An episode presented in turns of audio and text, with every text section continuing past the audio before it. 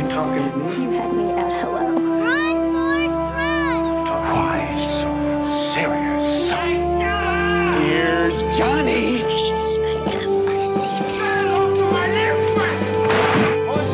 Vive el cine en primer plano.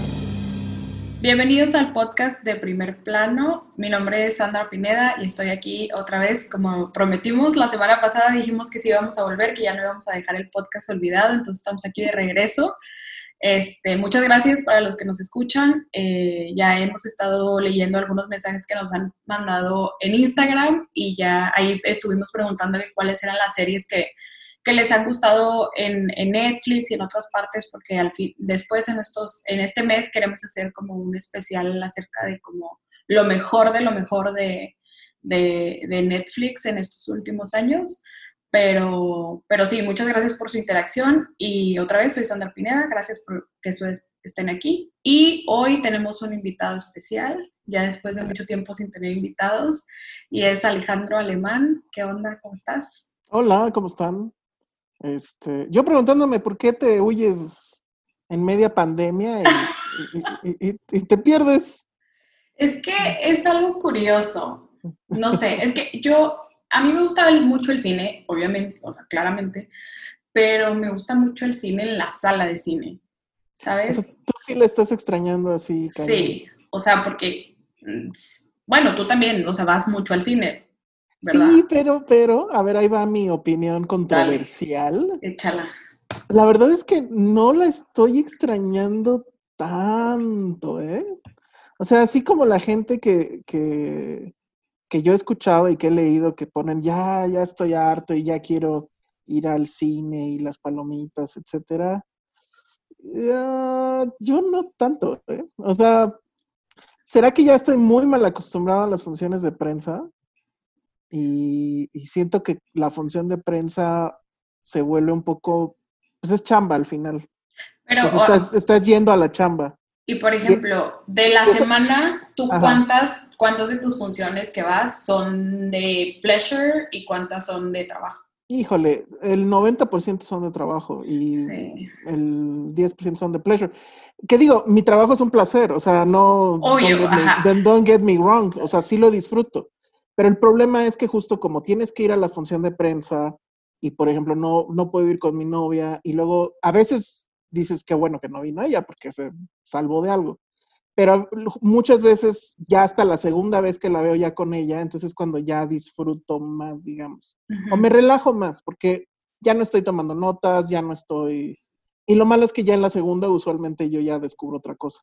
Claro. Pero el punto es que yo agradezco mucho cuando me ahorran el trámite de tener que ir a, a una hora en específico, a tal lugar, eh, para ver una película, y luego quieras que no, pues el celular ahí está y, y te están buscando, porque usualmente son en horarios donde la gente está trabajando, ¿no? Entonces te Ajá. buscan por cualquier otra cosa. Entonces todo eso, todo ese ritual en realidad no, no, no lo extraño. O sea, siempre, siempre agradecemos cuando nos mandan las, o yo agradezco mucho cuando las películas te las mandan en un Vimeo. Ahora, evidentemente no es lo mismo ver en tu tele, por muy chingona que sea tu tele, no sé, la última de cualquier blockbuster, un James Bond, que sí, evidentemente ajá. la quiero ver en el cine, a eh, ver la última mexicana que la tienes que ver y que es un volado porque a ver si sale buena. Es así, dices, híjole, no quiero ir a la sala a ver qué pasa. Claro. Me la aviento en Vimeo y, y, o sea, bueno, cuando te pasan la copia y se acabó. Entonces no estoy yo tan, tan, tan desesperado por eso, eh, la verdad. O sea, yo, extrañas como regresar a la parte de oficina de tu trabajo, o sea, que es como esto. Igual yo, o sea, yo no extraño realmente como, o sea, sí extraño la oficina, o sea, porque mi trabajo, pues la mayoría sí es como Godín, extraño como en la escuela, o sea, que no extrañas estudiar, extrañas estar con tus amigos, extrañas de que irte a comer, o sea, ese tipo de cosas, y a lo mejor tú estás así como, ah, como eso es trabajo, a veces, uh -huh. pero igual lo aprecias porque es algo que te gusta, pero como que es ese como ligero, no sé, diferencia, que sí. Bueno, yo sí lo extraño, extraño el ritual, pero obviamente el ritual de, de cuando es por placer, ¿no? O sea, escoger la película, la hora, la comida, no sé, o sea, es más el ritual de estar en el cine que, que, que el cine mismo, ¿no? O sea, porque pues aquí lo tiene, o sea, lo tengo aquí a un metro el cine, ¿no? O aquí enfrente. Ah, eso bueno, está increíble también. Entonces, Eso, eso te ayuda. sí. Y además tú vas a tu cine ese de rico. Ay, Epic Cinemas, por favor, patrocínenos. Oye, Una vez sí. me regalaron un boleto, pero porque la regaron en, en la película. No sé qué Ah, película fue. a No, pues ver. son, son como 500 pesos ese boleto, ¿no? Mm, No, como, como 200, 200, sí. sí. ajá. Exacto. no, Digo, entre dos, o sea, obviamente si le metes la hamburguesa tipo super gourmet y no sé qué y bla, bla, bla, pues sí se te hacen como 500. Todas esas cosas que no van a volver, yo lo siento por Epic Cinemas, pero creo que tienen un, pro- un problema. Pues mira, no sé, porque ahí ya hacían la sana distancia. Bueno, sí, en eso estoy, eh, en eso estoy de acuerdo. O sea, los cines VIP, por así llamarlo, tienen un poco resuelto, un poco resuelto la sana distancia. Más o Pero- menos. Ajá. Pero la pregunta aquí es, tú, sabiendo todo lo que ya sabemos ahorita, ¿te pondrías a comer en el cine? No sé, Mm, no sé. O sea, a lo mejor, es que ni siquiera sabemos, de, o sea, no sabemos exactamente cuándo vaya, se vaya a poder regresar al cine. O sea, se habla mucho que en el DF a lo mejor es como en 15 días o algo así, más o menos. Acá no han dicho nada, absolutamente nada.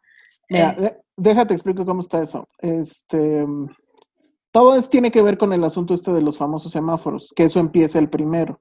ya, ok. Y se- son cuatro, cuatro niveles. Creo que es el rojo, es el más cabrón, así de nadie salga, como ahorita.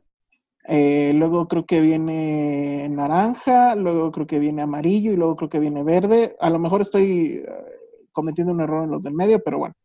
El chiste es que hasta uno antes del verde es que en los cines ya tendrían permiso para operar. Ya, Y eso supuestamente, según Claudia Sheinbaum, nuestra extraordinaria jefa de gobierno, comillas, comillas, eh, había dicho que era probable que sucediera el 15. Lo cierto es que no se sabe nada. Lo cierto es que esa fecha, pues hace dos semanas era súper tentativo y como han estado los, los, este, los contagios, lo más seguro es que no suceda. Ahora, eso dice el gobierno, ¿no? Que eso podría pasar, etcétera. Pero sin, ni Cinépolis, ni Cinemex, y que hablado. sepa, no han dicho nada. Y ellos son los que al final van a, van a, van a decir. Ahora, la otra bronca es, pues no sé cuánto tiempo ya llevamos en esto, la verdad es que yo ya perdí la cuenta, pero pues no, o sea, no sé cuánto tiempo estas empresas puedan seguir sin operar. Lo que yo estaba leyendo hace rato es que se han perdido, al parecer, Canacine lo, lo, lo midió, 6 mil millones de pesos. Entonces, otros dos meses van a ser 12 mil.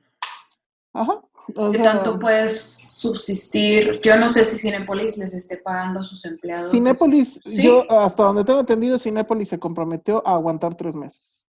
Después de eso no sé qué va a pasar. De hecho, no sé si eso ya se cumpla terminando mayo. Insisto, ya perdí las cuentas. Pero eh, pero en Cinemex no sé qué pasó. Exact- estrictamente hablando, no sé qué pasó. Y eh, bueno, las demás cadenas no tengo la menor idea, ¿no?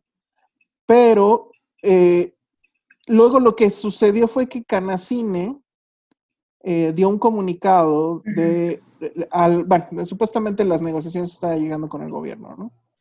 Y dieron una serie de, de cosas que son las que van a, a- en teoría van a suceder para que nosotros podamos regresar a las salas.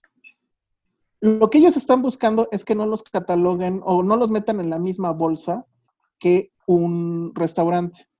Y tienen un punto que me parece que es muy interesante. Y que un concierto, ¿no? También. Ajá, y que un concierto, sí. O sea, que no los metieran en la misma bolsa que esos dos porque dicen el cine no es así. El cine es una actividad que el 90% del tiempo estás callado, con la boca cerrada. Lo cual, pues, sí y no, porque si estás tragando palomitas, pues estás abriendo la boca. Claro. Y probablemente, aunque no estés hablando, pues probablemente si salga algo de saliva, no sé. Pero el hecho es que estás comiendo. Y en un restaurante, por ejemplo, tengo entendido que justo el tema del contagio se vuelve más peligroso porque la gente está hablando todo el tiempo y pues está con la boca abierta todo el tiempo, Ujú. ¿no? Entonces eso sí pasa en los cines. Pero claro, tú puedes decir, ¿sabes qué? Pues ya no va a suceder. Eh, a lo mejor tú decides irte con, con el cubrebocas. No sé si lo van a exigir. Exigirlo sería un poco una tontería, ¿no? Porque si sí va a haber venta de comida. pues, Sí, o sea, de collar, ¿no? O sea, Ajá. Y que lo aguantes, eh, no sé, ya dijeron cuánto va a durar Tenet, que creo que va a durar, va a durar 10 minutos menos que The Irishman. Entonces, Ok. aviéntate tres horas casi, no sé, con un cubrebocas, no sé. Igual y se te olvida, ¿no? La verdad es que Sí, es algo que a lo mejor es inevitable y que tenemos que acostumbrarnos y así va a ser. A lo mejor vas a estar en tu oficina ocho horas con un cubrebocas. O sea, Sí, no, eso está terrible. Pero bueno, eh, la otra que dijeron y que obviamente es de sentido común es, va a ser uno sí, uno no, uno sí, uno no. Yo supongo que no van a permitir que tú te juntes, o sea, que te sientes junto con tu pareja, no por otra cosa, sino porque si hacen eso, entonces van a ser menos todavía los asientos disponibles, claro, exacto. ¿no?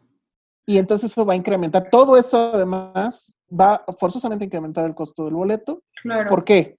Porque ahora, ah, bueno, sí se dijo eso de que probablemente en una primera etapa solamente sea el 50% y en una segunda etapa solo sea el 60% del aforo.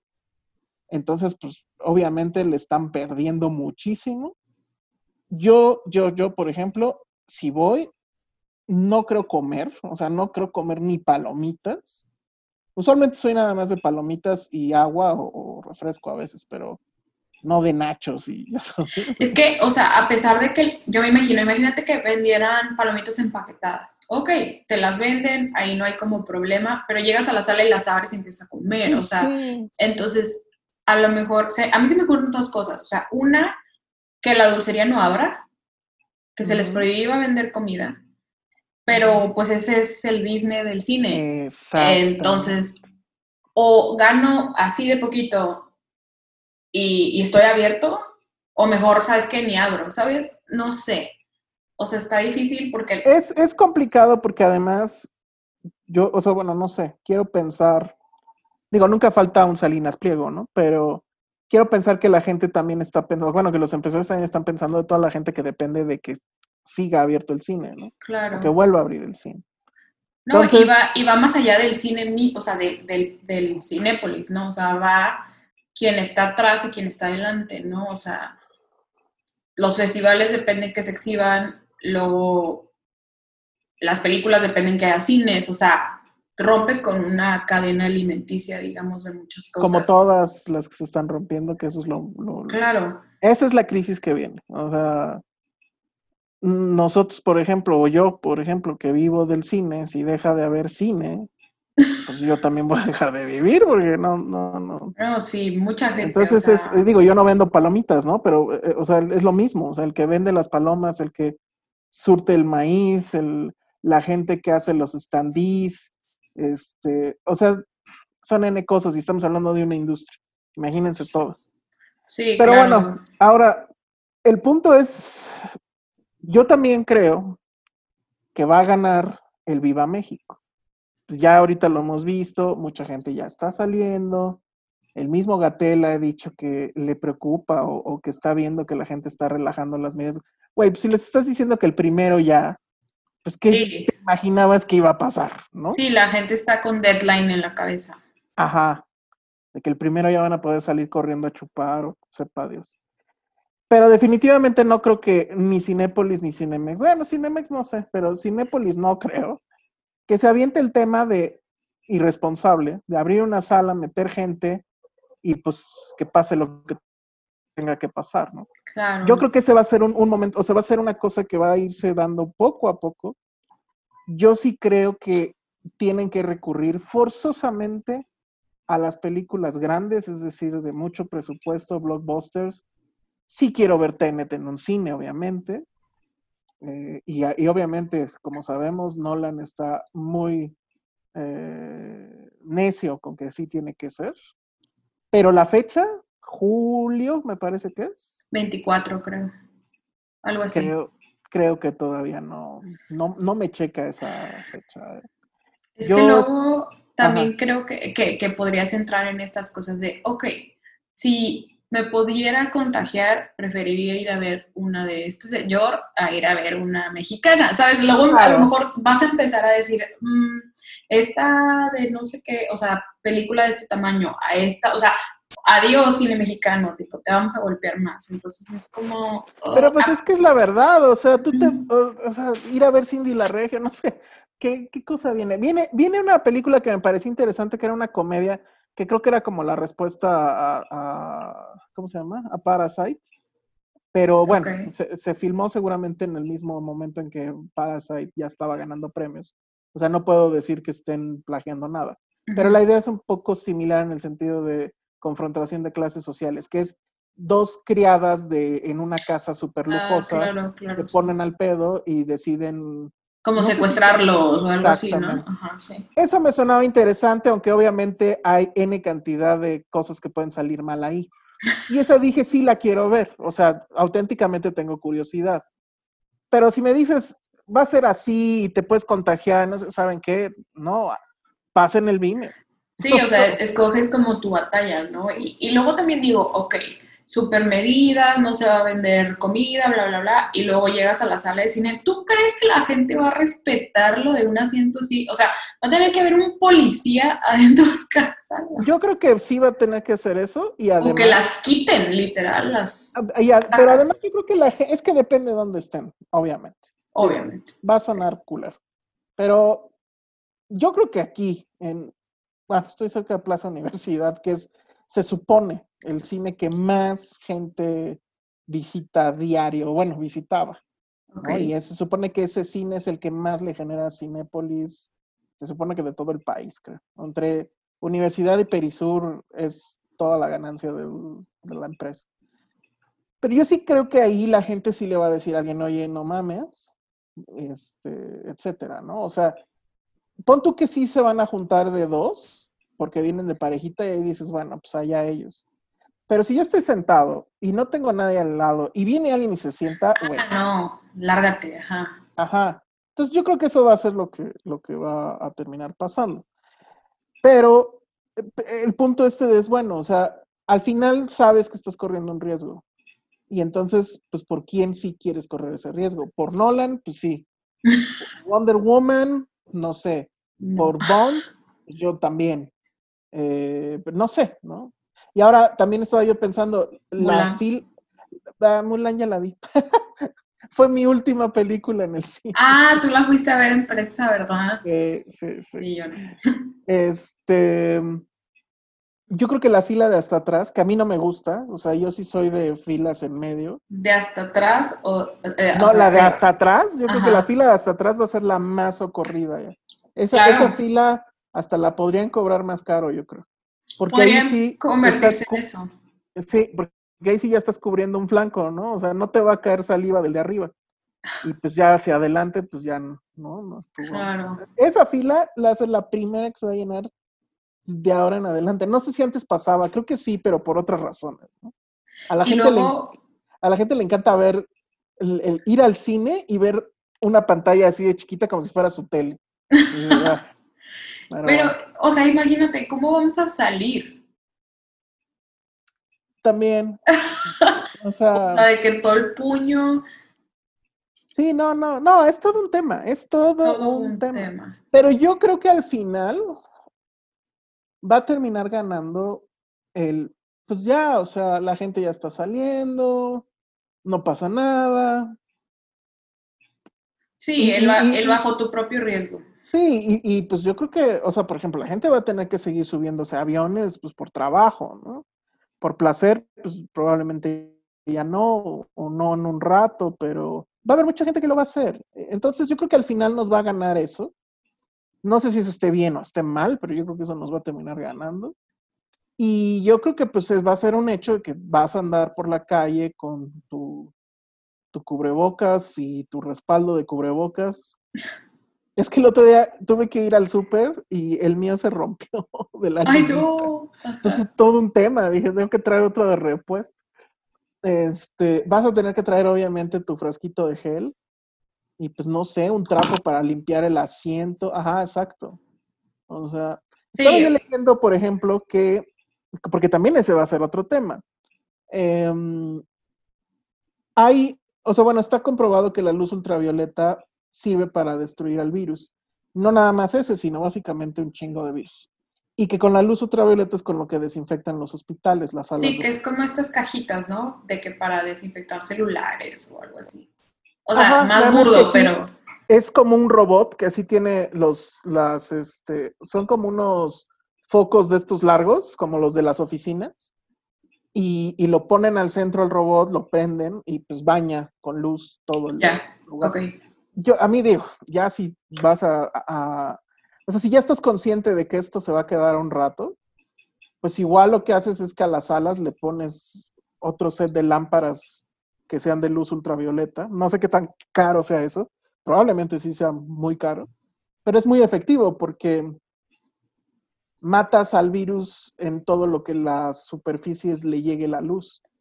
Y entonces dejas prendidas esas luces cinco minutos entre función, te imaginas, ¿no? Y, y ya queda, o sea, obviamente no- nada es al 100, pero un 90% desinfectada seguro. Sí, ajá, según Pues- yo también así le hacen en aviones o algo así. Ajá, lo están haciendo supuestamente en aviones, pero lo están haciendo marcas, o sea, grandes, eh, pues que tienen varo, pues. Y entonces aquí, pues la verdad es que la que tiene el varo es Cinépolis. No, y Pero- Cinépolis hay que recordar que es una empresa privada, o sea, no es que haya accionista, o sea, no es como, sí es una empresa muy, muy grande, pero al final de cuentas es una empresa, o sea, Familiar, privada, ¿no? de alguien, o sea, no es como de un conglomerado de accionistas o algo así. Bueno, quién sabe, no sé si tiene accionistas. Yo No, creo es- que sí, ¿no? es privada. Esto es totalmente privado. Entonces no es como que, o sea, que es el dinero de alguien, pues, o sea, Pues no, pero es que, o sea, si a mí me dicen, tengo esto de la luz ultravioleta, ves, ves la inversión, o sea, ajá, quizás o no sea- para todos los cines, pues eso es lo culero, ¿no? Porque, o sea, vas a decir a lo mejor eso y dices, ok, eso ya me genera más confianza, igual voy a esa sala. Pero ¿cuánto te late que va a costar esto? O sea, si ahorita un VIP de Cinépolis te andaba saliendo en 100 pesos, fácil te puede costar ya 200.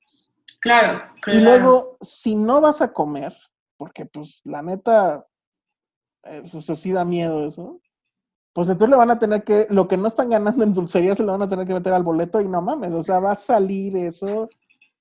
Y para cómo están las cosas, o sea, yo sí veo ahí varios, varios problemas. Sé que, sé que les estoy pintando el peor escenario, amiguitos, pero Es que, la verdad es que no. O sea, lo- mi único escape, sigo pensando que ese es el valemadrismo. O sea, al final ya nos va a valer madre y pues, a ver, ni modo, si te contagias, pues mal pedo y, y si te mueres, pues ni modo. y aquí estamos pensando que los cines van a actuar de una manera así como divina paloma, de que nos importan nuestros consumidores, ¿no? Porque puede haber otra, como en Estados Unidos ahorita, que están reabriendo las tiendas y están habiendo con un 70% de descuento en toda la tienda. Y se han hecho filas y filas y filas y esta gente peleándose, o sea, han arrasado con las tiendas, está todo vacío y es un montón de gente ahí adentro. Entonces es como, ah, Sí. ¿qué tal que el cine hiciera eso? De que boletos a 10 pesos, todos regresen al cine y se llena el cine. O sea, No, pues imagínate, ¿no? no, no sé. Esperemos que no suceda algo Yo, así. o sea, lo que pasa es que, insisto, ahí el valemadrismo es a todos los niveles, porque de, de vez en cuando, no sé, o sea, como que ahorita cada vez es más, es más eh, fácil encontrar notas en el periódico que digan eh, tantos contagiados porque fueron, creo que el último fue porque fueron una misa o eh, no sé, cosas así. Entonces, imagínate un periodicazo tipo, no sé cuántos Cine. infectados porque fueron aquí a universidad a ver este, Cindy la Regia. este, no, o sea, ese periodicazo, ¿cómo te lo quitas? No? No, sí, está cañón. O sea, las empresas tienen que pensarlo muy bien y ojalá que sí piensen este, de la manera correcta, ¿no? O sea, es que tampoco no sé qué sea lo correcto, como dices tú, o sea, Exacto. está cañón. Es Es, que algo, es muy complicado, o sea, yo quiero pensar que Cinépolis ha estado pensando, o sea, bueno, ya se sentó a pensar desde el día uno. claro, Porque, por ejemplo, ahorita que decías, el cine mexicano la va a sufrir. Sí y no. Porque si llegan a un deal con Netflix o con Amazon y la película esta, por ejemplo, de las criadas, o la que se quedó pendiente casi en la cuchilla, la de, no sé, la próxima de Omar Chaparro, deciden, ¿sabes qué? Si estreno, voy a perderle. Mejor me voy a streaming, hago un muy buen deal en streaming y vámonos. Sí, claro, perderían en el no sentido tradicional. Sí, claro, o sea, el el- el- la- lo tradicional es lo que pierde, pero obviamente que, digo, espero que ya muchos ya se les estén empezando a prender el foco para hacer cosas así, ¿no? Es decir, vámonos directo a la, Ah, la- la- tele. ahora, la otra, bueno, ya lo hizo Universal y le salió con Sí. Trolls, que es una película para niños, pero fíjate que ahí el cálculo estaba muy bien hecho, porque dices, bueno, si la gente no está yendo, los niños, los papás no van a llevar a los niños. O sea, los papás no van a llevar a los niños al cine recién abierto. O sea, eso sí, todas las películas infantiles se tienen que ir a streaming, punto. Porque yo creo que de aquí al año que entra nadie se va a aventar. Bueno, no va a faltar, obviamente, pero así en masa nadie lo va a hacer. Sí, incluso sería irresponsable del cine llevar esas cosas, ¿no? De niños, cuando el niño es el que, ese, o sea, no puede ser. Sí, pero digo, a ver qué pasa. Eh, obviamente, yo creo que van a estar saliendo como actualizaciones cada semana o sea, acerca de esto. yo, yo sí veo como que una fecha, o sea, bueno, evidentemente la- el primer deadline es Warner Brothers y, y Tenet. Y también recordemos que no porque lo hagan en otros lados aquí se puede hacer. O sea, Estados Unidos está muy mal. Tienen no sé cuántos millones de contagiados. Ya dejaron de ser el país número uno, pero y creo que ahorita es Brasil o no sé. Pero este definitivamente están muy mal. Pero pues si en Estados Unidos se les ocurre abrir y les va bien, pues probablemente en México digan chinga madre. Sí, se les va a quitar el miedo a otros países o a otros Exacto. conglomerados. Pero entonces allá tampoco han abierto, ¿verdad? No, no, no. O sea, es que, o sea, va a pasar un, o, está pasando allá lo mismo que va a pasar aquí el primero. Se supone que el primero el gobierno dice, ahí está el semáforo y cada gobernador tiene las facultades de decir, mover el semáforo según las cifras, este, pero tienen ellos la decisión de qué hacer. El gobierno ahí ya se va a deslindar y ya van a ser los gobernadores. Pero con eso, pues este hombre que pierde el sentido de la realidad todas las mañanas, o bueno, todo el día supongo, pero en las mañanas nos receta, pues seguramente va a pensar que ya todo está bien y bla, bla, y pues no es cierto, ¿no? Sí, no, Dependemos, o sea, creo, y, y ya si quieres para cerrar esto, pero creo que, y lo, lo dije muy al principio de este asunto, porque me era evidente, estamos solos, o sea, tenemos que hacerlo nosotros. Nosotros nos fuimos a meter a nuestras casas antes de que el gobierno dijera nada. Claro, sí, como 20 días antes o algo así. Y lo mismo va a terminar pasando cuando esto acabe realmente. Sí, sea, era como tenemos- yo te decía a- ahorita antes de empezar, o sea, ok, están abiertos los restaurantes, pero yo no voy a ir, o sea, Exacto. pero ¿qué tanta gente va a pensar así? No sé, o sea, Vamos a verlo. O sea, es- esa va a ser la, la, la apuesta ahora. Y pues no sé, o sea, mucha gente seguramente piensa, pues que exagerados, etcétera. Va a venir la segunda ola. O sea, todavía no salimos de la primera ola, sigue creciendo y creciendo y creciendo. La famosa curva aplanada es un mito, o sea, cada vez está más arriba, ya es exponencial, pues. Pero, este, es inevitable que venga una segunda ola y yo creo que la gente no va a entender hasta que sea absolutamente cercano a nosotros. O sea, yo todavía de mi primer círculo, afortunadamente, no conozco a nadie que le haya sido infectado. De segundo y tercer círculo, sí. Y no conozco a nadie de segundo y tercer círculo que haya muerto. Conozco gente que se ha infectado y que se guardó en su casa y no pasó nada. Bueno, y gente de más de dinero que pues, se atendió y pum, Sí, pero cuando empiece a sucederte en tu familia o con tu vecino, es cuando supongo vas a entender. pero ya cuando está como encima de ti, entonces Pues claro, pues claro. está cañón, está muy difícil, pero como dices tú, o sea, Sí, no, son muchas las variables. La verdad es que México. va a ser muy interesante ver qué hacen las empresas grandes eh, con sus olas. Claro. Porque sí, sí es mucho.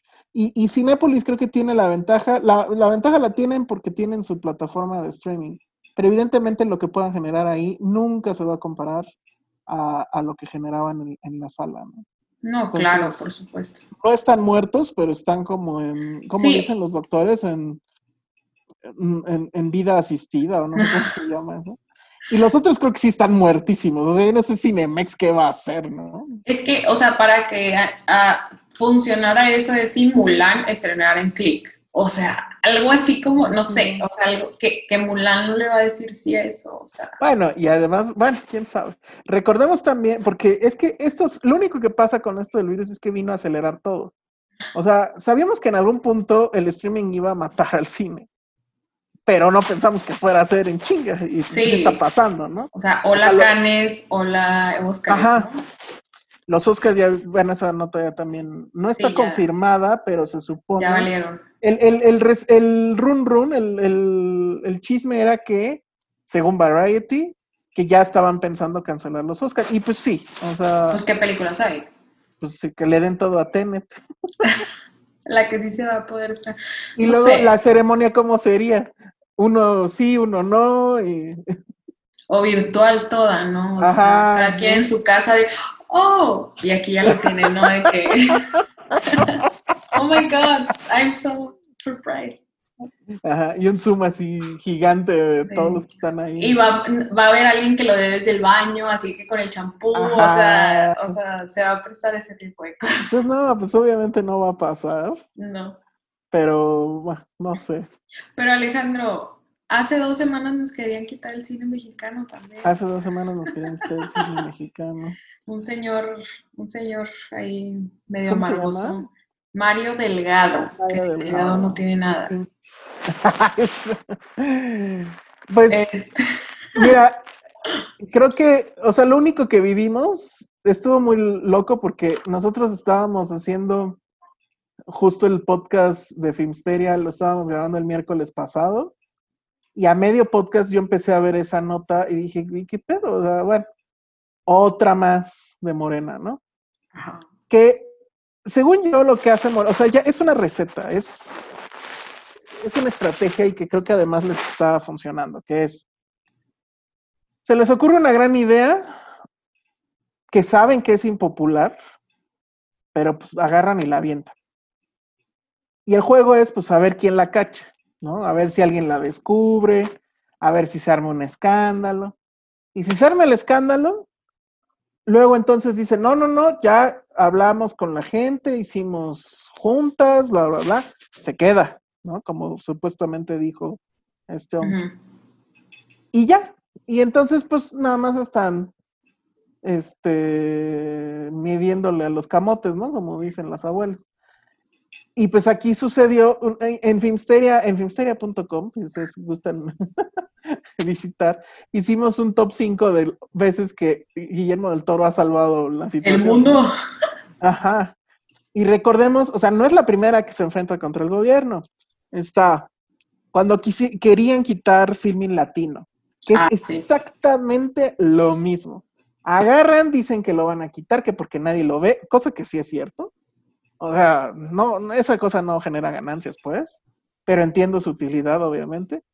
Y, en- y, y ahí va Del Toro, lanza unos tweets, y uy, Del Toro, Del Toro, no, pues siempre sí se queda, ¿no? Y a ver cuántos de esos que lloraron porque se iba a ir Filmin Latino están suscritos, nadie. Pero bueno. Luego, con lo de los niños estos de la de Matemáticas. Que el gobierno igual no les quería dar dinero, a pesar de que venían de una racha ganadora.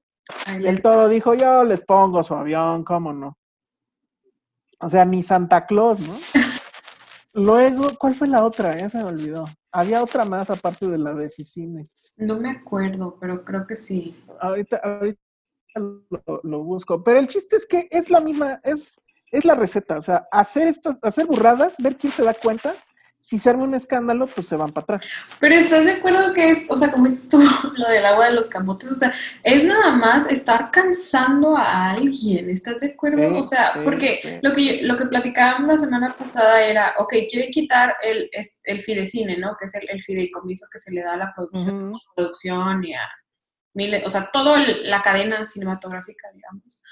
Eh, que, que, que, también hay que eh, aclarar que, digo, para los que no sepan, que no nada más es dar dinero, a veces es dar préstamos, o sea, no siempre es nada más darte dinero. Ujú. Este, lo quieren quitar, porque pues la austeridad y ya sabes, AMLO y así, ya todas sus ideas. eh, y como dices tú, como que avientan algo así como que chicle y pega, si nadie hace ruido, le seguimos, y si, si alguien hace ruido, ok, never mind, bye. O sea, entonces es como, mm, entonces, o sea, Pues por, Sí. por ej- por ejemplo, en esa misma propuesta estaba quitar ah, mucho dinero que tiene que ver con investigación, becas para la gente que está estudiando en el extranjero, que, que bueno, ahorita pues eh, igual ya se regresaron, ¿no? Pero eh, me, me decía una amiga el otro día, ¿te imaginas el horror de estar estudiando en el extranjero con este gobierno?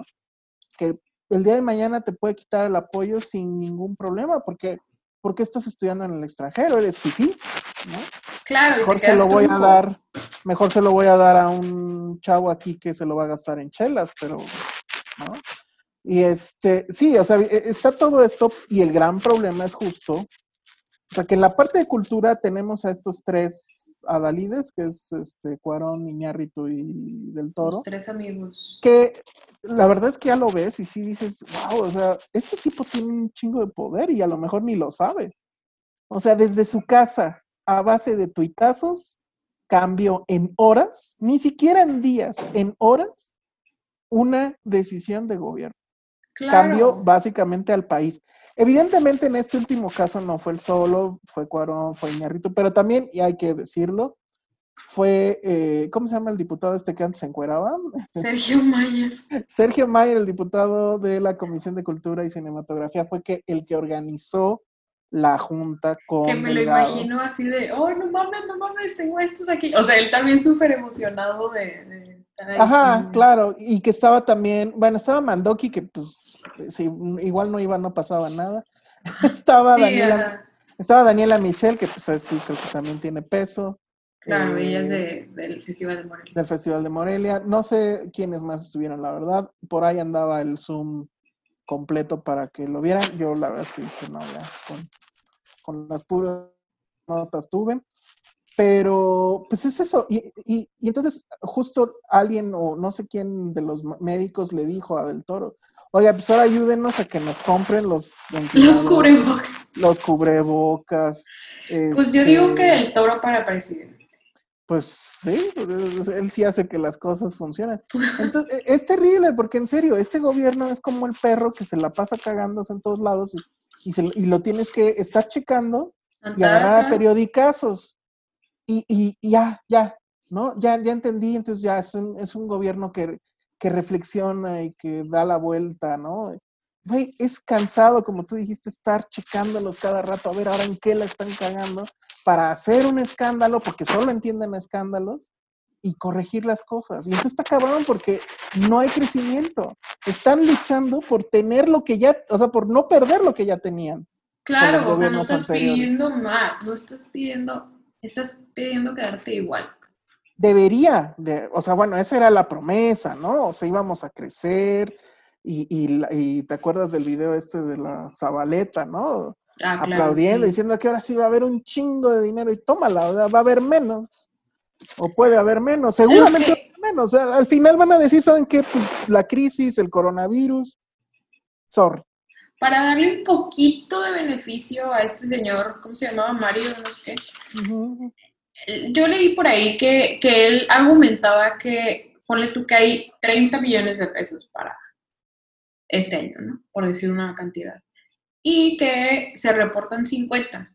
O sea, que fue más de lo que se había dicho. Y no hay como, ¿y esos 20 qué? O sea, ¿de dónde, quién ocupó más dinero? Y así. Entonces, tiene un punto, o sea, sí es, o sea, Pero se refería a lo que se da en Eficine. Ajá, o sea que a veces se termina dando más, pero digo, no sé si sea verdad, no he visto yo los papeles, o sea, No, no, no lo sé, idea. no lo sé. No Este, tengo idea, si se da más, pues qué bueno. Exacto, pero no pues, entiendo cuál es su punto, o sea, pero es como encontrar ese frijolito para de ahí agarrarte, ¿no? De, de creo que, creo que el primer punto es, si me vas a quitar presupuesto de algo, dime en qué lo vas a usar. Claro, ¿Cómo? Porque si lo vas a dar, o sea, si lo vas a usar en, re- en regalarlo, olvídalo. Sí, no, no, no, para nada. Si me dices que con eso vas a comprar medicinas porque no te alcanza de ningún otro lado, pues bueno, tendré que creerte, pero, o sea, son tantas cosas que la verdad no. Y, y bien, y lo dijo bien del toro, dijo, se va a armar un desmadre cada vez que lo intenten, porque son cosas ya ganadas y tiene razón. O sea, mucha gente, y, y muchos incluso de los artistas, por ahí está Tenoch Huerta, que se, eh, se burlaban de la gente que se quejaba justo porque les estaban quitando este tipo de apoyos y decían es que les están afectando sus privilegios. Pues esto es un privilegio si lo quieres ver así. O sea, sí te está dando el, el gobierno dinero, o sea, no te lo está regalando tal vez, pero sí te lo está dando, sí te sirve para deducir si eres una empresa, que por ahí ese esquemita era el que hacía que de repente hubiera tanta comedia romántica mexicana Claro. todo eso es cierto. Pero lo que es cierto también es que, porque muchos decían, es que ¿para qué quieren ese dinero si otra vez películas de Marta y Gareda y de Derbez? Espérame, ellos usaban el apoyo porque ahí estaba y pues si tú vas a hacer una casa, exacto, si tú vas a hacer una casa, el gobierno tiene un programa para que te ayuden a hacer tu casa, pues lo tomas, así seas Aunque no lo necesitas. Ajá. Exacto.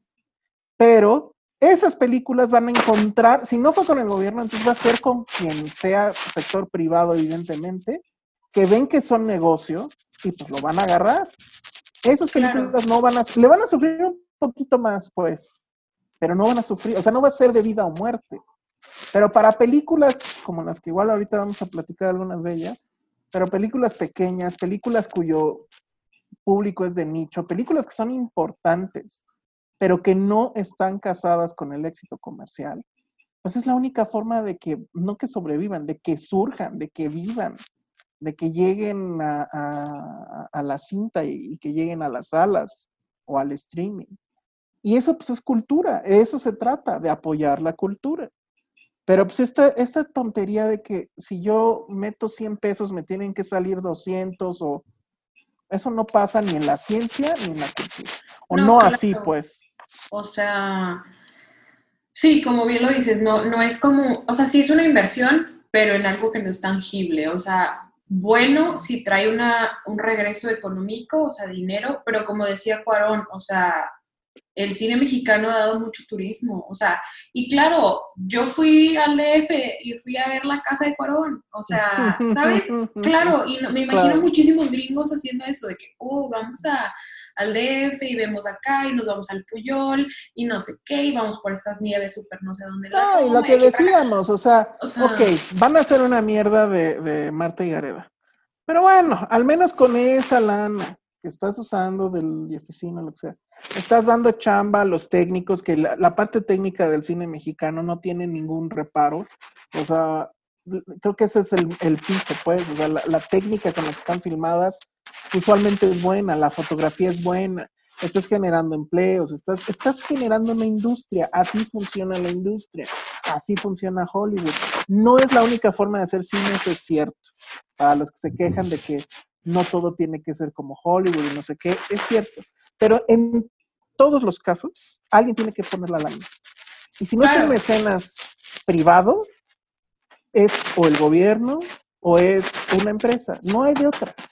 El cine es una cosa cara de hacerse. No es comprar unos pinceles, unas pinturas y, y un papel. No. No, y es algo que vale la pena hacer y que se tiene Claro. que hacer, o sea, es algo Claro. que, que importa y que forja y que cuenta historias y que refleja realidades, como en las películas que ahorita vamos a hablar. Eh, y que, pues sí, o sea, al final de cuentas importa y, y por algo existe. Y como dices tú, o sea, ¿por qué quitar algo que ya habíamos ganado? O sea, ¿en qué momento se empezó otra vez la subasta de dinero? O sea, ya, es tu dinero es mío, ¿por qué me lo estás quitando? Entonces, está cañón, está, está muy... Sí, muy, porque muy incluso, cañón. pues, o sea, también estamos claros que ni Cuarón, ni Iñárritu, ni Del Toro necesitan ese dinero. Ese dinero no lo han usado. Cuarón, no, ni siquiera, porque creo que Roma no usó un quinto de apoyo No, no del creo. gobierno. Iñárritu, pues, tiene un chingo que no filma aquí. Eh, Cuarón, pues, todas las demás las hizo en el gringo y Del Toro lo mismo. O sea, ellos no es el pro- o sea, para ellos les vale madre, podría Claro, valerles madre. pero en su momento Amores Perros tuvo. claro. Y tu mamá Cronos también tuvo. seguramente tuvo. Cronos tuvo, o sea, Y, y seguramente este, solo con tu pareja tuvo. ujú, y probablemente también la de los charolastras, no sé, nada más es cuestión de ver los créditos. Pero efectivamente, y crearon esta- a estos cineastas que les encanta presumir y etcétera. Bueno, les encanta en los otros gobiernos, porque bueno, le- a, a- a Del Toro le cagaba que, que Peña lo felicitara. sí, Pero ahora ve, tienes este ton torpe que ni nunca lo va a felicitar porque nunca se ha parado en una sala de cine, como bien lo dijo Jiménez. O sea, le están pidiendo a este hombre que no sabe inglés, que no lee y que no va al cine, que apoya a la literatura, a la educación, a la cultura, pues no lo va a hacer porque ni siquiera entiende. exacto. Entonces, pues esto va a seguir pasando, supongo, pero cada vez con pretextos más difíciles de, de- de eludir, como va a ser la crisis. ¿no? Claro, y al final, o sea, para que existan estas películas chiquitas, también tienen que existir estas comedias, ¿no? O sea, porque estamos Sí. forjando una industria. Exactamente, sí, o sea, siempre, o sea, la mala noticia es Uta, otra vez Marta Gareda haciendo la misma película. Pero la buena noticia es que estás haciendo una industria. Y, y al final, pues eso en teoría te ayuda a que entonces las películas que sabemos que no la va a ver todo la- las- el público eh, puedan existir y se puedan Claro. ver. Así Pero es. pues, quién sabe qué va a pasar porque esa lucha de que aquí en México pues lleva décadas y que no, no sucede. Cuando era la famosa época del cine de oro mexicano, pues que había una industria. Las películas, ahí no había apoyo del gobierno. Solitas jalaban, pues porque iba mucha gente a verlas, porque había un Star System, porque Pedro Infante, porque Sara García, porque Jorge Negrete, porque Tintán, porque Cantinflas, eran estrellas. Pasaba, pues como en Hollywood, ¿no? Que nada más con el puro asunto de tener una estrella al frente, haces que tanto público quiera verlas, ¿no?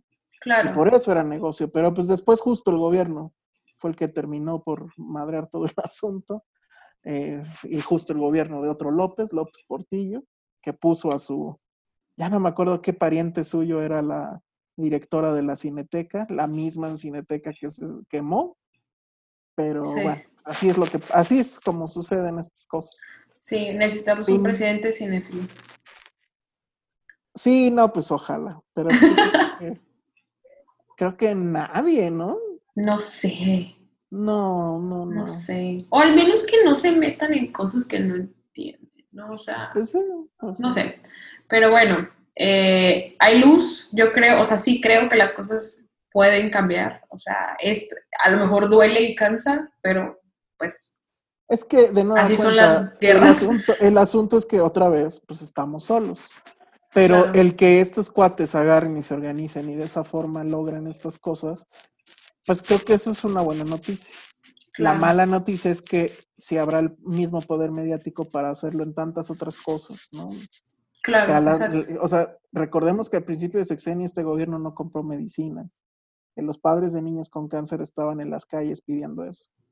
Y ahí pues no hay del toro que salga a decir nada. Digo, no lo estoy atacando del toro, él tiene que ver por lo suyo. Sí, no, no. No, puede estar sé. en todo, ¿no? No es Pero- santito de todos. claro. Ajá, pero pues ahí no hay una figura mediática que esté al frente. Y eso pues ya vimos que es la fórmula. Pues no sé, o sea, hay que pedirle a Derbez, o no sé, porque ya, acuérdate que a Derbez también lo quisieron matar, ¿no? Casi Le llovió. Ajá. ¿Quién sabe qué tiene del toro? Hay algo en del toro que a él sí lo respetan. Es que es bueno. una figura muy adorable, o sea, es alguien, no sé, que, que, que inspira mucha confianza, Pues sí, no sé, pero, supongo. pero larga bueno, vida la- del toro. Si, si la cosa sigue así, pues le voy a pedir una beca para ver su próxima película, porque va a estar bien caro el boleto. Ayúdame, ya sé. Pero bueno, muy bien, pues sí, digo, te- como te digo, yo, yo creo que vamos a salir de esta como hemos salido de todas, entonces, Claro. somos, somos soldados aquí, aquí en México, para bien o para mal, ¿no? ¿Cómo era esa frase que de la vida es de lo único que no sales vivo? Entonces, Exacto. Entonces, le- les queremos platicar acerca, ya rápidamente, porque ya, ya íbamos con, con buen tiempo. Eh, de tres películas, bueno, dos películas y un documental que están en Netflix, que son películas mexicanas, pero que no son estas de nuevo películas que ya tienen muchísima publicidad o que son como, como muy, muy famosas, sino estas películas que a lo mejor y sin estos estímulos no podríamos haberlas visto y no estarían en Netflix, ¿no? Eh, la primera de ellas es Las elegidas de David Pablos, es de 2016. No sé si tú la viste. Sé que la vi, pero ya no me acuerdo de qué iba. Mejor cuéntame. Esta película estrenó en Cannes, estaba para un certain regard, una cierta mirada. Eh, y tuvo ovación y todo, o sea, esto, estuvo muy padre. Eh, se trata, básicamente, es una, es una historia muy triste, muy, muy pesimista incluso, pero, pero es una realidad. De, es en Tijuana de estas personas eh, que familias, digo, si se les podría llamar así, familias de padrotes esencialmente, que hacen que sus hijos eh, traigan a chavas, las enamoren, las engatusen y luego de ahí, a partir de ahí, ya quieren, o sea, les dicen así como, es que debo mucho dinero, y, pero es que tú harías todo por mí, ayúdame por favor, de que el novio de una, de un, digo, un amigo mío, su novia se metió, este, pues de puta, ¿no? literal así dicen, eh, ayúdame para pagar esta deuda que tengo. Entonces, ok, sí, te voy a ayudar. Y en eso, pues, se quedan ahí para siempre, ¿no? Entonces, las traen con engaños y les dicen los, pues es que yo sé dónde vive tu mamá y sé que tienes un hijo y, ¿sabes? O sea, empieza como esta onda de manipulación y, que todo es a base de miedo. Y pues estas chavas se quedan ahí prácticamente como trata de blancas y secuestradas. Y, y pues eso va a la película, ¿no? O sea, se sitúa otra vez en Tijuana, donde ya sabemos... No, sé por qué, sé, sé perfectamente bien que sí la vi. Y no sé por qué no la tengo en la mente. Creo, ahorita revisé rápido mis textos y no, no tengo texto de ella. Supongo que por eso no la recuerdo, porque al final por alguna razón no escribí de ella. Esta película, digo, igual y te vas a acordar, porque lo más padre o lo que a mí más me, gusta de, esta película es que usualmente cuando tienes este tipo de temas como delicados, como decir, eh, trata de, de mujeres, lo muestras y a lo mejor contribuyes más al problema de lo que estás ayudándolo, ¿no? O sea, como que estas escenas súper explícitas, ya sabes. Entonces, esta película hace todo lo contrario. O sea, cuando van a ver ese tipo de escenas, simplemente es cuadro, así como estamos tú y yo, de la mujer y del hombre, y solamente ah, escuchas. Me acordé, me acordé, sí. Eso lo hace muy bien porque deslinda toda esa como lado quizás morboso de este tipo de temas y solamente te enfocas en lo, en lo que de verdad importa, ¿no? O lo que de verdad te debe dejar esta película, que es que es un tema horrible que pasa en México prácticamente todos los días y, y pues es bien feo, ¿no? Es, e, esta niña se llama Nancy, la, la, la, la que es protagonista de esta película, tenía 14 años cuando se la llevaron, entonces digo, no para spoilear, pero, pero no acaba bien. Entonces, es, desalentador. es desalentador, pero es la realidad, ¿no? Entonces, es, algo bien, bien, súper, súper feo que ojalá y a nadie cercano a nosotros le suceda alguna vez, porque es algo horrible. Pero es algo que existe y hay que contarlo para que la gente sepa que existe, ¿no? Y, de alguna manera tratar de, ayudar un poco a, a esto, ¿no? Pero... De 2015... Em, estuvo nominada a Arieles, no sé, me acuerdo si ganó. Estuvo, eh, ganó, sí, sí ganó. Sí. Y es apenas la segunda, el segundo largometraje de David Pablos. Este, pues ya se está tardando, ¿no? Sí. Ojalá no lo recorte, no le caiga el recorte. Este, pero sí recuerdo que había, efectivamente era un tema complicado que es narrado de una manera bastante elegante. Claro. A pesar de que es una película muy fuerte y que obviamente hay mucho drama y todo esto, recuerdo que había muchas decisiones que hablaban de elegancia y de, y de querer mostrar la realidad de otra forma. ¿no? Es que yo, yo lo pienso así como, si esto ya es, es que es una película de terror, o sea, esto es algo horrible ¿Y por qué le vas a poner como más terror al terror? O sea, ya, ya así, sin mostrar nada, ya es muy fea. O sea, es, una, es algo muy, muy feo. Entonces, creo que fue una excelente elección de su parte tratarlo de esa manera, como dices tú, muy elegante, para, para así enfocarnos en lo que realmente importa, que es, que es el, el tema, no tanto verlo, ¿no? Porque a veces, otra vez, o sea, quieres hablar de, de, ese tipo de temas y lo muestras explícitamente y pues a lo mejor ni siquiera estás ayudando al problema, ¿no? Entonces, lo estás empeorando, no sé. O sea, cuando hay como niñas prostitutas y ahí pones a una niña prostituta, es como, uh -huh. no lo muestres, o sea, el punto es que desaparezca, aunque sea falso, ¿no? Entonces... Sí, me acuerdo que ahí había todo un tema, pero es una muy buena película que evidentemente eh, se presta a debate. Claro. La segunda es Bellas de Noche, que es un documental mm. muy padre, que, que, mucha gente le agregó, me acuerdo cuando salió, no me acuerdo qué año fue, hace dos o tres años. Mucha gente entró en su top, me acuerdo, de películas del año. O bueno, en este caso de, de, un documental que es muy, muy conmovedor. Son estas mujeres eh, que en los 80s más o menos, 70s, 70, casi todas de los 70, parte de los 80. Que, que, son pues estas famosas vedettes, ¿no? O sea, y, y me gusta mucho cómo este documental Las al principio... Reinas de la noche.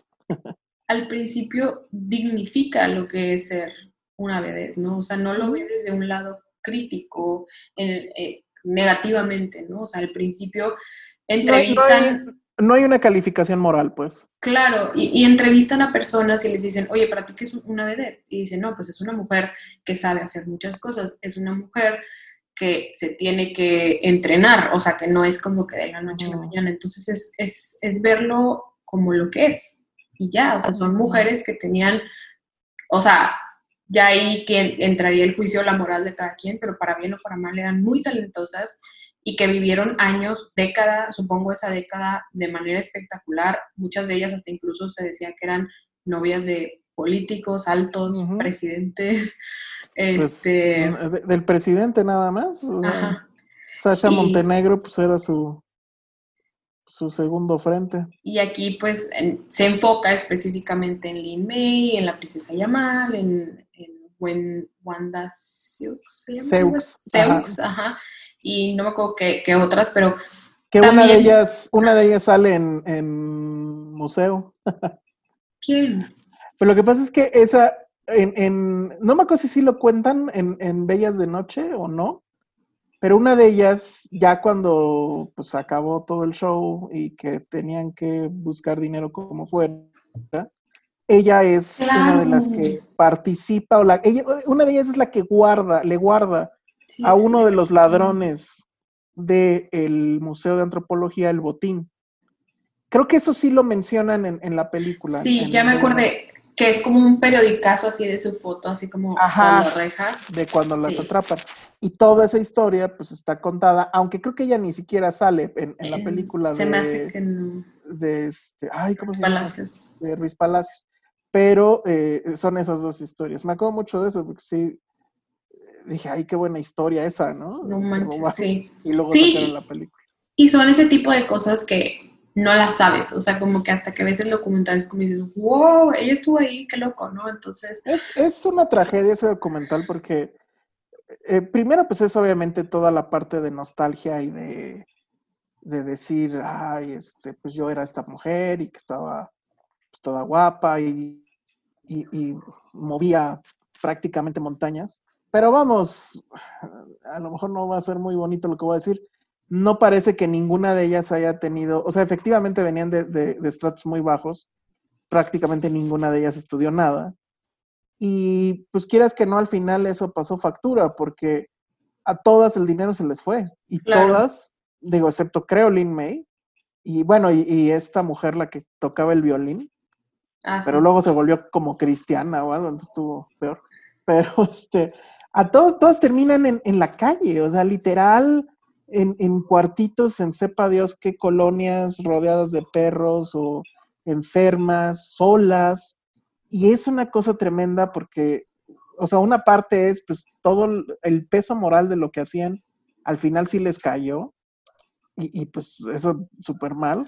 Pero por otro lado, pues también su desidia de, de, pues, de no administrarse, de no, pues de seguir en la fiesta, creo, ¿no? Claro, es que siento que ese tipo de personalidades que tienen esas mujeres son las que viven literalmente de los ojos de la gente, o sea, que la gente las voltea a ver. Entonces, a lo mejor y viven esta década, digamos, o no sé qué tanto tiempo hayan sido como en ese auge, en donde luego ya después es como un parpadear, ¿no? O sea, siento que vives el momento, porque incluso en el documental me acuerdo que alguna decía, yo tenía joyas y llegaban hombres y me regalaban Rolex, yo tenía champañas por todos lados.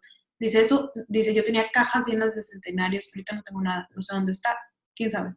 Entonces es, es algo bien ah, triste porque es como, es una decadencia, obviamente, o sea, ves una decadencia obviamente física, sea, pues porque sus cuerpos cambian, y eso sabemos que a todos nos va a pasar, ¿no?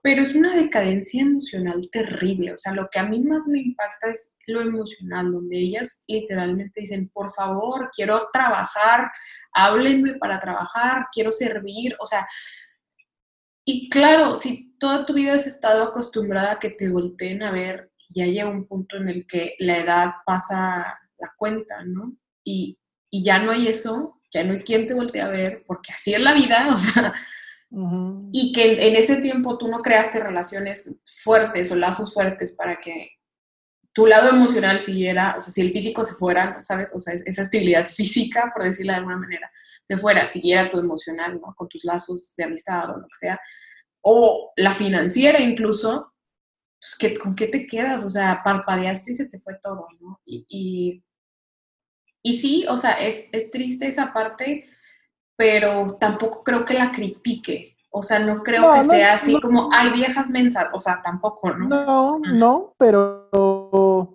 definitivamente esa parte ahí está y, y- y- y, pues bueno, cada quien sacará, o, o- o, pues sí, sacará sus propias conclusiones.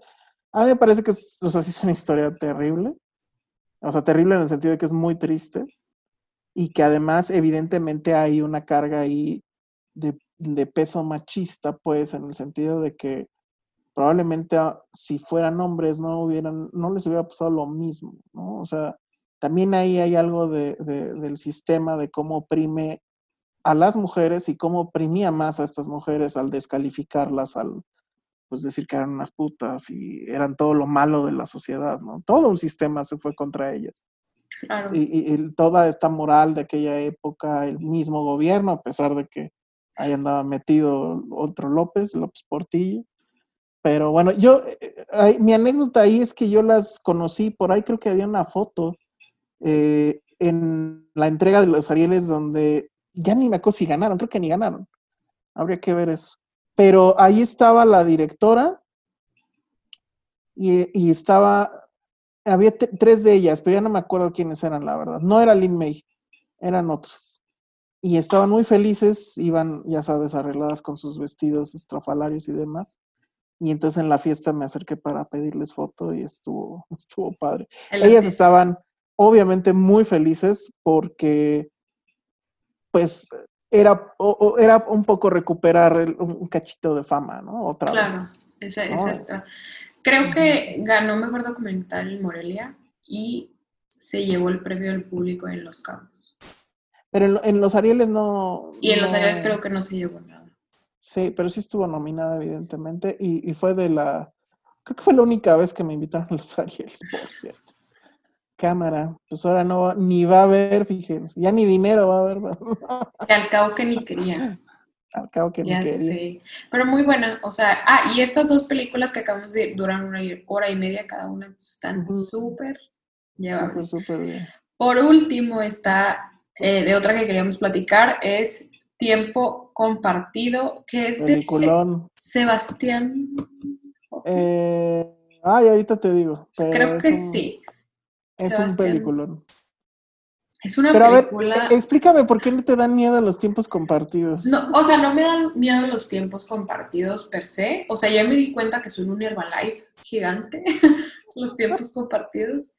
Sebastián Hoffman es el director. Sí, cabe aclarar que las, la, los elegidas y bellas de noche las vi ayer como para refrescar la memoria. Tiempo compartido no la vi. O sea, porque a mí, para mí es una película, o sea, sé que es un thriller psicológico, pero para mí es una historia de terror, terror, terror, porque yo tengo un miedo irracional a, la, a que me pase justo lo que le pasa a él.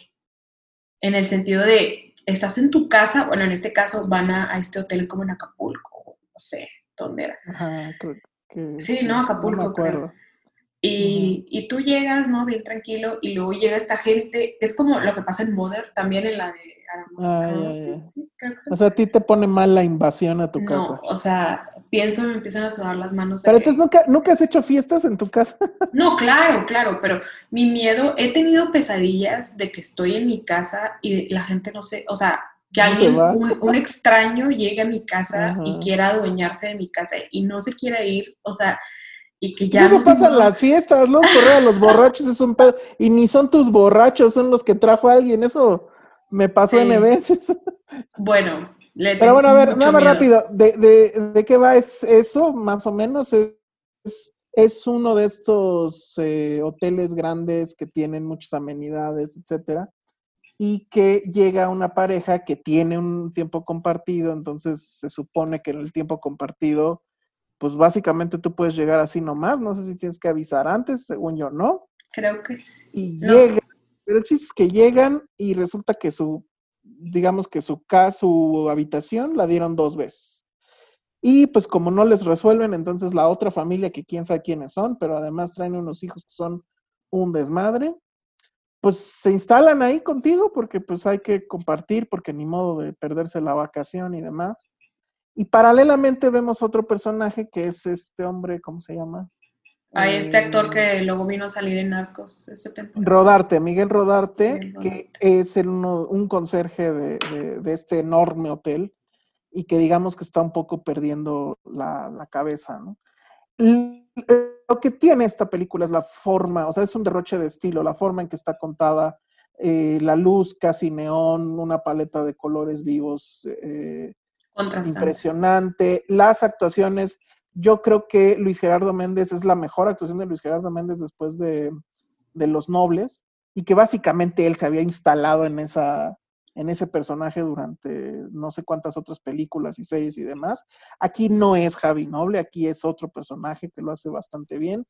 Su esposa es Cassandra Shanguerotti, que bueno, pues ya Ah, con el puro nombre. Ella es una gran, gran actriz.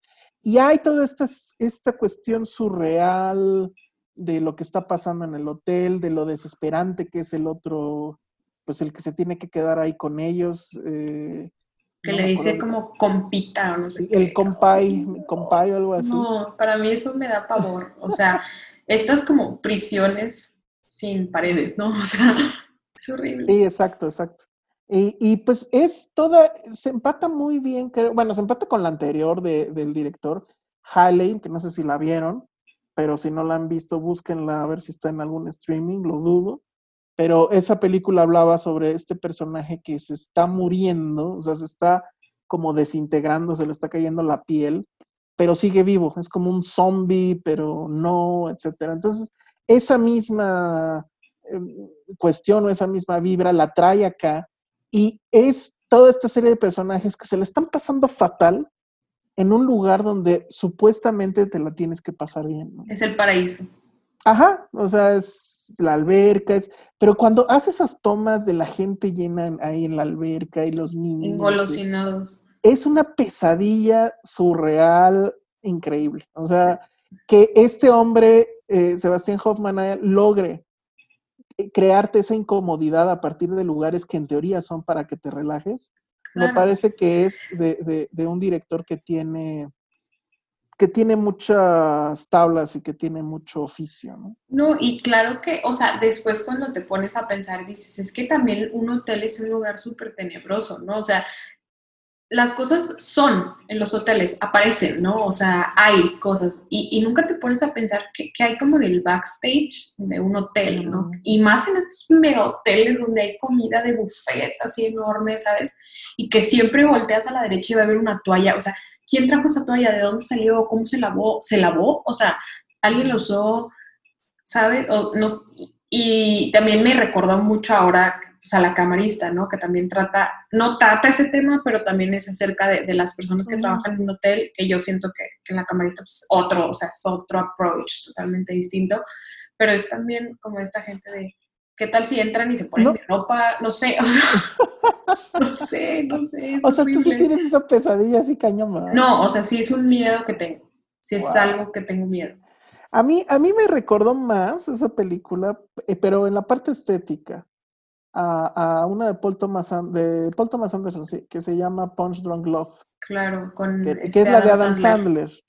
Porque toda esta, o sea, toda la musiquita que está atrás y estos colores así, este, entre pastel, neón, y que todo el tiempo esté una melodía machacándote atrás de lo que está pasando en- al frente en la pantalla. Creo que tienen mucho, mucho que ver, al menos en la parte visual. las- el tema de las pel- dos películas es completamente diferente. Pero definitivamente sí es una cinta que tienen que darse chances. Y ahorita, ¿eso está en Netflix? Creo que sí, ¿no? Sí, Está en Netflix, pues denle, denle todo el chance. sí. La verdad es que no recuerdo cuánto trata. No, no es una película cómoda, pues, no es. Sí se la van a pasar mal y va a ser, este, pues sí va a ser incómodo, pues, pero es pues bueno. ese, ese cine también está padre, o sea, el que te, el que te crea otras sensaciones o te lleva a otros lugares donde normalmente por tu propio pie no irías, ¿no? Y, y también la historia esta del personaje de Miguel Rodarte es, es horrible también. O sea, este Herbalife del hotel Sí. donde es otra vez el quieres avanzar, ¿no? Y, Donde y vives para trabajar. Ajá. y en- entra a este club, ¿no? Y utiliza tus debilidades y las cosas que te hayan pasado para eso vendérselo a la gente y que eso se vuelva en una oportunidad. O sea, tu dolor volverlo una oportunidad. Dios mío, o sea, corre si alguien te dice eso, lárgate de ahí, ¿no? Entonces, es- está, está muy, muy buena. Y esta sí, casi les aseguro 100% que, se, que tuvo apoyo gubernamental. Sí, sí lo tuvo. Sé que le Todas, fue todas las bien, tres. Sí. Fue que le fue bien, sé que le fue bien. O sea, no le fue Estuvo en tan- Sundance. tan mal en taquilla y eso, seguramente esperaban más. Pero bueno, ahorita está en Netflix y eso está, eso también creo que es una buena, buena noticia. Y también se llevó Arieles. Ah, eso sí no me acuerdo. Sí, pero sí estoy seguro que sí, que se llevó, Sí. que se llevó Y-. Estrenó en Sundance. O sea, creo que estrenó aquí y luego estrenó en Sundance. Algo así, pero, pero sí, sí. Se llevó mejor Sundance. actor de reparto por mi- a Miguel Rodarte. A, híjole, es que, ah, sí, claro, lo que le llaman actor de cuadro. eh, Andrés Almeida, que es el, el vecino, El compa, cosa. el compay. Ajá. Eh, sí ganó mejor, ah, no, no es cierto, nada más ganó esos dos. Estaba nominada a mejor película, la verdad es que no sé cuál ganó. Y también estaba nominada a Cassandra Shangerotti, que debió ganar, creo yo. En fin, Cassandra es muy buena. pues ahí está. Sí, tres, Tres películas para muy buenas. Que, para que vean que sí sirve el Eficine, o Procine o whatever. ¿no? Así es. Muy bien. Y- sí, pues bueno, ya nos aventamos aquí nuestra plática de, de muchos temas este pues, súper importantes, ¿no? Y a ver Ya qué va llegó a el de los tamales, no sé si se escucha. Creo que un poco. Está pasando Córrele, los tamales. córrele para que te vayas a cenar eso. No, no he comido tamales en toda esta pandemia porque me da miedo. o sea, ¿cómo los Bien, haces bien. No, no sé. Haces bien. Están desinfectados. Échales así de que antibacterial. ya no hay, ya no hay Lysol. Le regalo, le regalo unos pases de Cinépolis Click a quien me mande un Lysol. Pero bueno, Sí. ya vámonos porque Bueno, muchas gracias, Ale, para No, muchas gracias a todos ustedes. Este, pues voy a volver otra vez a meter mi gol. Escúchenos en Filmsteria, búsquenos ahí en, en Spotify, en iTunes, en el podcast de Google. Si es que alguien usa ese. Yo lo usaba antes, pero porque me gusta Ay, llevar la contraria. Estamos también en YouTube, ahí está nuestro canal donde también pueden ver el podcast, aunque yo les recomiendo que mejor lo escuchen. y este, bueno, y si van a nuestro canal de YouTube, pues denos like y pónganle a la campanita y suscríbanse. y y todas esas cosas. cosas que se tienen que hacer para que nos den dinero. Claro. Y filmsteria.com. Filmsteria.com, donde tú colaboras, aunque desde que vino la pandemia te digo que te perdiste, ya no entendí. Pero prometes Sin regresar. comentarios. Sí, sí, sí, pronto, pronto. Bueno, Pero conste. bueno, un saludo a Marisela que, pues, Veracruz, hashtag Veracruz, y se le fue su internet. Uh, que la cara. Este, bueno. Pero bueno, muchísimas gracias eh, por escucharnos y nos vemos el siguiente episodio. Hasta luego. Bye.